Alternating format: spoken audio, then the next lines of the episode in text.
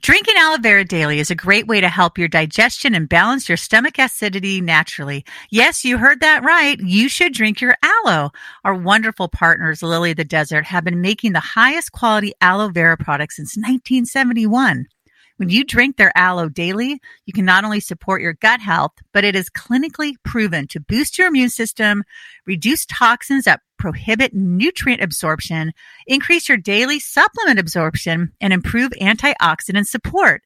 Lily of the Desert's aloe juices and gels are the perfect addition to your favorite smoothie, or you can mix it with another juice. The aloe will help boost the nutrient absorption of those good for you ingredients.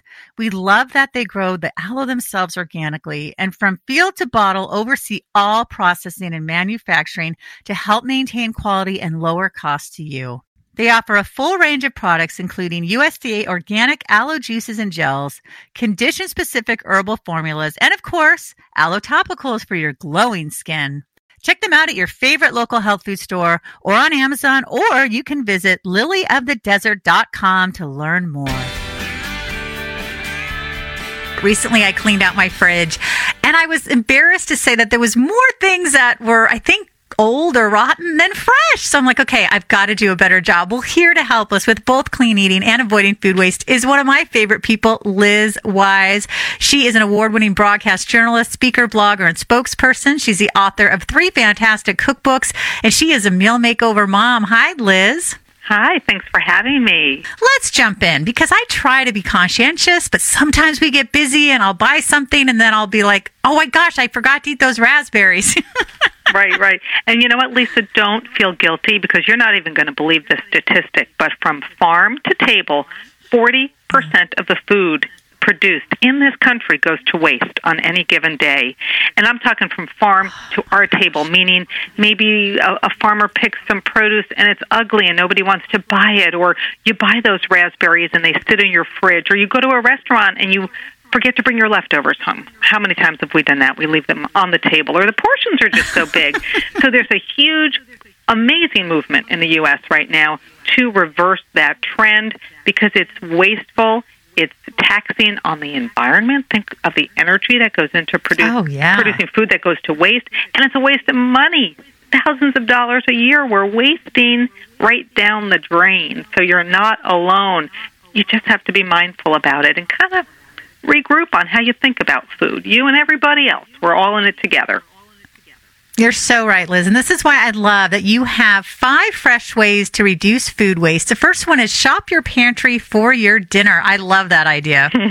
I do this all the time. and, you know, all you have to do really is open up your fridge, your freezer, look in your cupboards, and say, what do I have on hand? What can I cobble together? I always say to my husband, I'm cobbling something together for dinner, and that's fine. So here's an example of what I did recently. I love lentils, and I had bought prepared lentils. I just go to Trader Joe's and you buy them pre-made because you know I can be a little lazy sometimes. But when you buy them pre-made, there's three cups worth, and I can't use that in one meal. So I just freeze what I don't use. So I pulled some lentils out of the freezer and I used them as the basis for a hearty soup. I popped in some carrots that I chopped up and sautéed. I had a little bit of onion left over. I sautéed that. I used organic vegetable broth. I had a can of uh, tomato sauce, like, you know, 15 ounce can in the pantry. I used that. Anything goes. So, soups are a great way to shop your pantry because you can always find a few bits of food left over that would just do work wonders in a soup.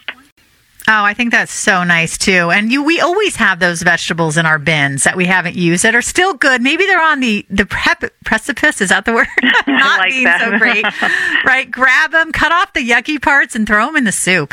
Right, right. Think of all those baby carrots. There's always a few yeah. left over. Those poor baby carrots. Chop them up, use them in a soup. Why not? Exactly. All right. Second one is cook mindfully by repurposing leftovers in creative ways. Oh, I love this one. I actually did an exercise for my blog, Meal Makeover Mom's Kitchen, where we purchased a rotisserie chicken and we removed all the meat from the chicken and there was a couple of cups worth and I froze half and I used the other half to make a chicken salad very simply.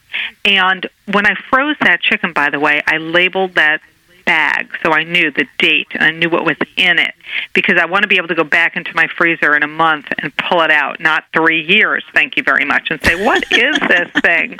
And then I also. It's all iced um, over and nasty. yeah. And then, you know, I had a little apple in my fridge. I just chopped up some apple. I added that to the chicken salad. I used some plain Greek yogurt. I had some tarragon in the fridge. I added that. And what I didn't use, again, I froze the leftovers because you could always pull that tarragon out and use it later, chop it up, add it to a soup, add it to a salad. And so when you cook mindfully, you're thinking not only what do I have in my kitchen that I can use, but what I'm using now, if I don't use it in the next few days, I don't want it to go to waste. So I'm going to freeze it. I'm going to label it. I'm going to make sure that I have a plan for those leftover bits of food. Even those raspberries, you know, if they're kind of getting to the last legs, freeze them.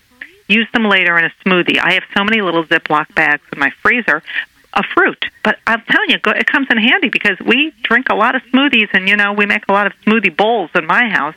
And so, oh, yes. thinking thinking mindfully, you repurpose.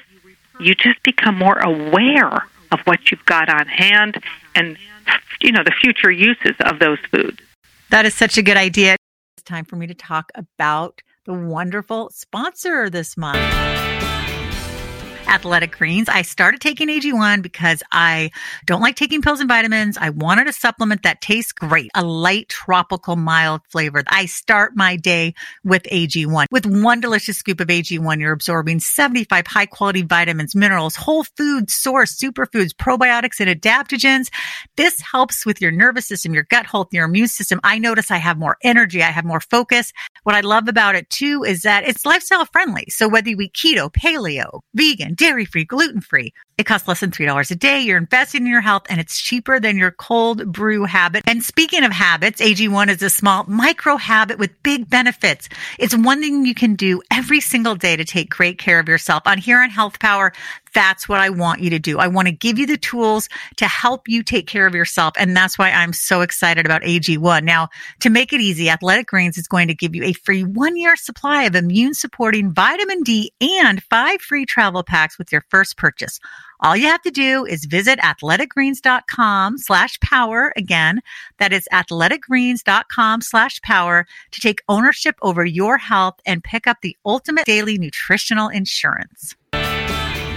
Now, with fresh herbs, I read that what you can do is chop them up, get an ice cube uh, container or an ice cube tray, I think it's called, and put water in with them and freeze them. Is that how you freeze them, or how do you recommend for I fresh just, herbs? You know what? I just pop them in a Ziploc bag and I and I label them, okay. and then I'll pull them out. I've got some dill in my freezer right now, and I'm going to add that to a soup.